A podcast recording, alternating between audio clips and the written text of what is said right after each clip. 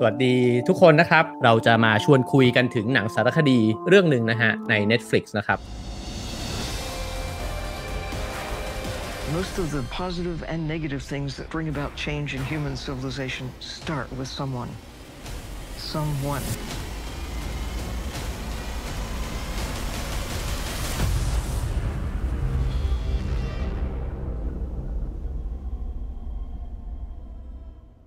โอเคครับ ขอเริ่มกันเลยแล้วกันนะครับ ผมเริ่มจากรอบแรกอยากจะให้ทุกคนได้ลองพูดถึงมุมของตัวเองตอนที่ได้ดูหนังสารคดีเรื่อง Sea Spiracy นะครับว่า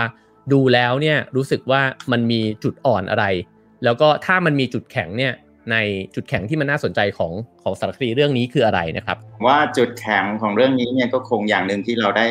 มาคุยกันในส่วนของความความดราม่าเนาะความเป็นกระแสของสารคดีเนี่ยก็ถือว่าประสบความสำเร็จมากใช่ไหมครับเพราะว่าคนที่อาจจะไม่เคยคลุกคลีหรือว่าเข้าใจเกี่ยวกับเรื่องของปัญหาเกี่ยวกับประมง หรือว่าปัญหาการวัดทะเลเนี่ยผมก็คิดว่าฟังแล้วเนี่ยก็ค่อนข้างรู้สึกว่ามันเปิดหูเปิดตาเนาะฟังแล้วมันค่อนข้างน่าสนใจนะครับแล้วก็ทำให้เป็นเป็นเรียกว่า Talk of the Town เนาะก็คือมันมีข้อถกเถียงได้นะครับทำให้เกิดความขัดแย้งก็ว่าได้นะครับ ความความเห็นต่างของของความคิดเห็นเนี่ยเยอะมาก เพราะว่าความจริงที่หนังสารคดีเรื่องนี้เนี่ยนำเสนอเนี่ยถ้าเกิดว่าคนที่ทำงานอยู่ในแวดวงเนี่ยก็จะรู้สึกว่ามันไม่ได้นำเสนออย่างรอบด้านนะครับมันเลือกที่จะนำเสนอบางมุมหนังสารคดีเรื่องนี้เนี่ยพยายามจะนำเสนอปัญหาที่เกี่ยวกับทะเลเนี่ยหลายอย่างมากนะครับ เริ่มมาจากเรื่องของพลาสติกนะครับแล้วก็ข้ามไปเรื่องของโลมาแล้ววาน เขาก็สรุปง่ายๆ ใช่ไหมครับว่าเออเนี่ยเขาพยายามที่จะช่วยลดพลาสติกนะครับแล้วก็จริงจังมากอย่างเรื่องของหลอดพลาสติกเนี่ยปรากฏว่ามันเป็นเปอร์เซ็นต์น้อยมากๆเองทำไมเนี่ยหลาย ๆ องค์กรถึงให้ความสนใจนะครับแล้วก็พยายามค่อนข้างชี้นำไปว่าเอ๊ะเหมือนกับว่าผู้บริโภคส่วนใหญ่เนี่ยหรือว่าองค์กรส่วนใหญ่เนี่ยถูกหลอกหรือเปล่านะครับถูกหลอกให้ให้สนใจกับสิ่งที่มันเป็นปัญหาเล็ก ๆ แทนที่จะไป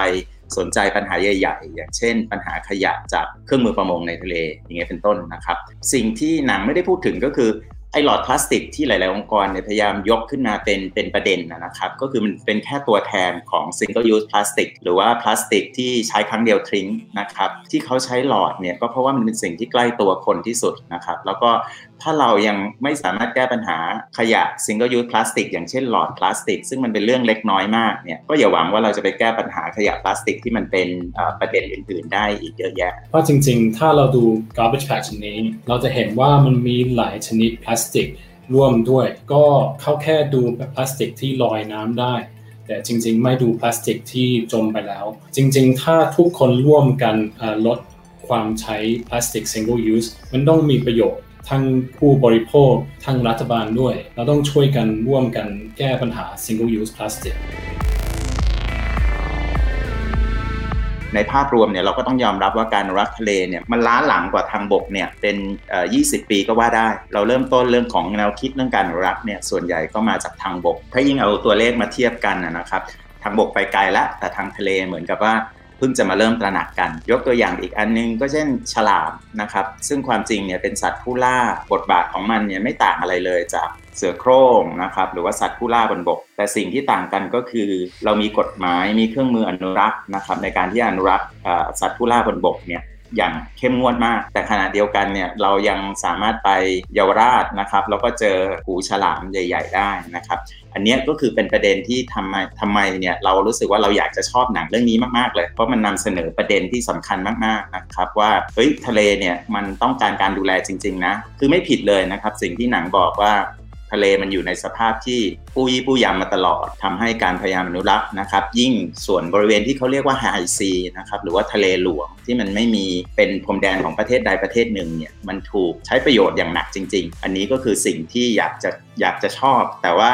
ทุกประเด็นที่หนังนำเสนอเนี่ยก็คือมันนำเสนอแค่ครึ่งเดียว ประเด็นใหญ่ที่สุดเลยเนี่ยผมคิดว่าประเด็นที่พยายามที่จะ discredit องค์กรอนุรักษ์นะครับที่ทำงานแก้ปัญหานี้โดยตรงเนี่ยเนื่องจากว่าความที่หนังเนี่ยมันแมสมากนะครับมันก็จะกลายเป็นความรู้สึกของคนส่วนใหญ่ที่ตะขิดตะขวง หรือว่ากำขากับองค์กรอนุรักษ์ที่ความจริงแล้วเนี่ยพยายามที่จะแก้ปัญหาที่หนังเรื่องนี้นำเสนอแหละแต่ถูกสังคม question นะครับ ดูเหมือนว่าเออเขาก็พยายามจะจะพูดเรื่องที่ว่าเอาบทสัมภาษณ์หนึ่งที่มีคุณพี่คนหนึ่งเนี่ยที่พูดเรื่องโลมาใช่ไหมครับ แล้วเขาก็ถามว่าแล้วจริง ๆ แล้วเนี่ยแปลว่าโลมาเนี่ยไม่ไม่ถูกทำร้ายเลยเท่ากับศูนย์ตัวหรือเปล่าเนี่ยคนที่ทำงานด้านนั้นเนี่ยเขาก็บอกว่ามันไม่มีใครการันตีได้หรอกเพราะว่าในทะเลเนี่ยมันไม่มีใครรู้ ทีนี้พอคำตอบนั้นเนี่ยมันก็เลยทำให้โน้มน้าวให้คนดูเชื่อไปว่าอ้าวแล้วอย่างนี้ตกลงองค์กรเนี้ยก็ให้ตราพวกเนี้ยไปโดยที่คุณก็ไม่ได้ตรวจสอบอะไรโดยละเอียดเลยนะฮะ อันดับแรกเลยหลายคนตั้งคำถามว่าเราจะเราเราแล้วมาตรฐานเนี่ยมันแค่ให้โลโก้ไปแล้วเก็บเงินกลับมาแล้วมันจบไหมมันไม่ใช่ เพราะว่ากระบวนการในการในการก่อร่างสร้างมาตรฐานหนึ่งตัวเนี่ยโดยเฉพาะอย่างยิ่งมาตรฐานที่เป็น scientific base เนี่ยค่ะก่อนที่เขาจะมากำหนด criteria หรือว่า standard requirement ต่างๆ เพื่อจะให้ผู้ประกอบการหรือว่าผู้ผลิตเนี่ยปฏิบัติตามเนี่ยค่ะเขาจะต้องมีการทำ research กันอย่างเข้มเข้มข้น เพื่อจะดูว่าโอเค อะไรที่มันเป็น challenge ที่เขาไม่สามารถที่จะปรับปรุงพฤติกรรมการการผลิตของเขาได้อะไรที่มันเป็นอุปสรรคปัญหาเพื่อที่เราจะได้รู้ว่า solution ที่เราจะหาให้เขาเนี่ยอะไรเป็นทางออกที่ดีที่สุด พอถึงกระบวนการการสร้างมาตรฐาน มันก็ต้องดึงเอา stakeholder ต่างๆ ที่มีส่วนเกี่ยวข้อง เพื่อจะมาให้ความคิดเห็นว่า โอเค ประเด็นเนี้ยมันครอบคลุมแล้วหรือยัง มันแก้ปัญหาได้ได้แท้จริงแค่ไหน จากนั้นก็เริ่มมีการกระบวนการในการ trial run จากนั้นก็มีการกระบวนการในการทำ public consultation อีก เพื่อจะให้แน่ใจว่ากว่าจะหนึ่งออกมาเป็นมาตรฐานหนึ่งตัวค่ะ มันครอบคลุมทุกอย่างแล้วมันอยู่ในพื้นฐานของวิทยาศาสตร์ สามารถวัดผลได้ พอหลังจากกระบวนการผลิตตัวมาตรฐานปุ๊บ ก็ต้องมาพยายามผลักดันว่าเราจะทำยังไงเพื่อจะ convince ให้จากปกติที่เกษตรกรเขาไม่จำเป็นต้องลงทุนในการเปลี่ยนแปลงตัวเองแล้วเขาก็สามารถผลิตแล้วเขาก็ได้กำไรกลับไปเนี่ยเราจะทำยังไงที่จะ convince เขาว่าโอเค ถ้าเราอยากให้คุณค่อย ๆ ปรับนะ เรามี solution มาให้1 2 3 4คุณปฏิบัติตามข้อกำหนดเนี้ยแล้วเรามามอนิเตอร์กันว่าคุณเปลี่ยนแปลงปรับปรุงได้ไหม ก็มันก็เข้าสู่กระบวนการเรื่องของ third party audit อีกแล้วประกันได้ร้อยเปอร์เซ็นต์ไหมว่าแบบคุณสามารถจะตรวจสอบได้ไหมว่ามันจะไม่มี fraud ไม่มี corruption ประเด็นคือว่ามันก็มี system ในการที่เขาจะกำหนด มาตรฐานหรือว่าวิธีการมอนิเตอร์ว่า auditor เหล่านั้นที่เป็น third party เนี่ยเขาทำงานได้อย่างซื่อสัตย์แล้วก็ impartial แค่ไหน ในกระบวนการหลังจากที่การตรวจไปแล้วได้ cert ไปเรียบร้อยสมมติ ถ้ามีการตรวจพบหรือว่ามีการ report มีการ complain จาก public ว่าคุณไม่ได้ทำอย่างที่ข้อกำหนดเขากำหนดไว้ คุณโดน complainพอคอมเพลนปุ๊บคุณก็จะโดนแบนตัวคนตรวจเองก็จะโดนแบนด้วย โดนเหมือนกับโดนถอนใบอนุญาตอะค่ะไอเรื่องของการถูกแบนเนี่ยมันก็จะถูกพับบิกในเว็บไซต์ หลายคนก็จะรู้ว่าเออมันเกิดมันเกิดเหตุการณ์นี้นะ เพื่อที่จะให้รู้ว่าโอเคมันมีการกระบวนการตรวจสอบที่ถูกต้อง เมื่อกี้เราพูดกันถึงเรื่องของเรือประมงไปแล้วเลยอยากต่อไปเรื่องที่หลาย ๆ คนอยากจะรู้นะครับก็คือไทยเนี่ยมีบทบาทอยู่ในเรื่องด้วยนะฮะก็คือที่เขาพูดบอกว่าอาจจะเรียกว่าแรงงานทาสเลยก็ว่าได้นะฮะบนเรือประมงเนี่ยทุกวันนี้จริง ๆ แล้วสถานการณ์มันเป็นยังไงครับ ปัญหากับ Seaspiracy กับสัมภาษณ์ตอนเขาสัมภาษณ์ลูกเรือจากเรือไทย ปัญหาคือว่าเราไม่รู้ว่าสัมภาษณ์นี้มันเกิดขึ้นตอนไหนมันมีปัญหาเยอะมากเลยครับถ้าเราจะกลับไป 7 หรือ 8 ปี มีแบบ physical abuse แบบเยอะมากเลยนะครับ ก็ overfishing ก็ทำการประมงผิดกฎหมายด้วย แต่ตอนนี้ถ้าเราจะดูแบบ present ใช่ไหมครับเราก็จะเห็นว่ามันก็มีอะไรที่แก้ไขเยอะมากแล้ว ผมก็จะเห็นว่าอุตสาหกรรมประมงไทยก็เปลี่ยนแปลงไปใน แบบทางที่ดีแล้ว แล้วก็มีกฎหมายใหม่ มันก็เริ่มดีขึ้นจาก2058 ครับสหภาพยุโรปเข้ามาก็บอกว่าถ้าประเทศไทยไม่แก้ปัญหาผิดกฎหมายเรื่องประมงเราจะได้ไปใบแดง เขาก็ให้ประเทศไทยใบเหลืองแล้วก็ได้ลบใบเหลืองในปี 2562ใบเหลืองใบแดงที่ว่านี่ก็คือว่าถ้าเกิดว่ายังไม่เปลี่ยนแปลงอะไรเนี่ยก็ยุโรปเขาก็จะไม่ไม่ไม่ซื้อปลาจากเราแบบนั้นใช่ครับใช่ครับ อย่างหนึ่งที่ปาตั้งข้อสังเกตนิดนึงคือว่าวิธีการเล่าเรื่องของเขาอะค่ะไปสัมภาษณ์เสร็จปุ๊บแล้วก็ทำทำให้มันดูเหมือนวุ่นวาย แล้วก็รู้รู้สึกเหมือนว่าถูกคุกคาม แล้วก็ตัดจบด้วยการบอกว่าโอเคฉันบินฉันบินออกจากไปออกจากประเทศไปแล้วนะจ๊ะอะไรเงี้ยเหตุการณ์เนี้ยเล็กๆอะค่ะสำหรับคนที่ดูเฉยๆเนี่ยอาจจะรู้สึกว่ามันไม่มีอะไรรู้สึกตื่นเต้นนะแต่พอยเนี้ยพอยเดียวเนี่ยสามารถฆ่าคนที่ทำงานได้หลายคนเลยรวมถึงค่าคนที่เป็นเขาเรียกแรงงานขนาดเล็กด้วยนึกออกไหมคะเพราะว่าทุกคนเขาช่วยกันช่วยกันมากๆเพื่อสร้างความเข้าใจผิดขึ้นมาใช่ใช่แต่ว่ากลับกลับกลายเป็นสร้างภาพว่าโอเคประเทศนี้เป็นประเทศมาเฟียตบจบหลังจากนี้คุณอย่าซื้ออาหารจากประเทศนี้ มันมันมิสลีดโดยสิ้นเชิงมันมันอันตรายมากค่ะ คือทั้ง 3 คนพยายามจะบอกว่าเฉพาะในส่วนของไทยเนี่ยก็มีการแก้ปัญหาอะไรหลาย ๆ อย่างไปแล้วนะฮะเมื่อกี้เราพูดกันเรื่องแรงงาน ทีนี้เนี่ยคำถามว่าอุตสาหกรรมประมงทั้งโลกเลยสากลเนี่ยตกลงแล้ว ณ ปัจจุบันมันทำลายทะเลมากน้อยแค่ไหนครับ การประมงเนี่ยมันมีผลเสียอย่างเดียวเนี่ยมันก็คงไม่ถูกสิ่งที่เราคิดว่าน่าจะถูกต้องมากกว่าเนี่ยก็คือว่า การประมงจำเป็นต้องมีการปฏิรูปปฏิวัตินะครับ ให้เกิดความโปร่งใส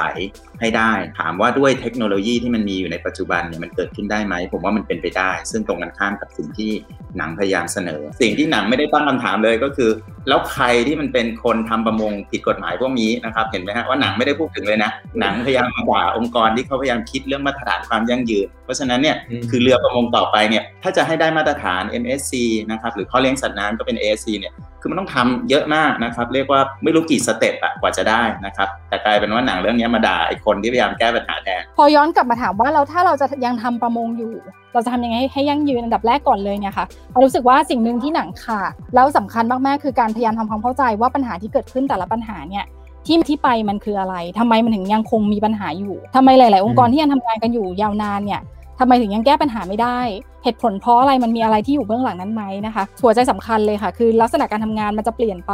ถ้าคนเขารู้ว่าเขาต้องทำอะไร แล้วเขาทำได้ไม่ได้อย่างไร แล้วเราหาอืม solution ที่เหมาะสมให้เขาได้ อันดับ 2 คือเรื่องของการกำหนดบทลงโทษค่ะอย่างที่บอกไปว่า เราก็มีแล้วเนาะบทลงโทษทางทางฝั่งของรัฐบาล แต่ถ้าคุณทำเนี่ยแล้วคุณไม่ปฏิบัติตาม คุณมีบทลงโทษนะ คุณโดนเพิกถอนนะ คุณจะ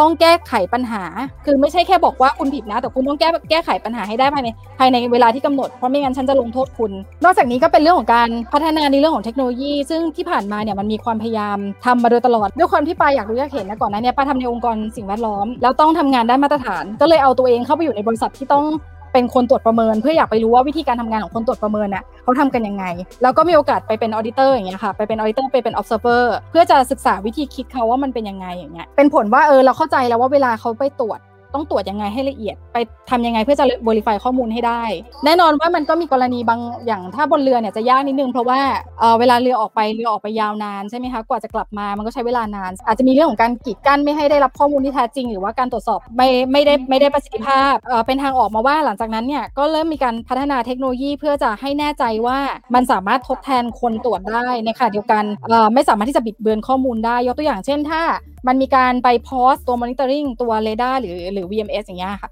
ในจุดไหน แล้วอยู่ๆมันหยุดทำงานมันไม่มันไม่มีการ active ก็สันนิษฐานได้ว่าเนี่ยแสดงว่าเรือตุกติกและมีปัญหา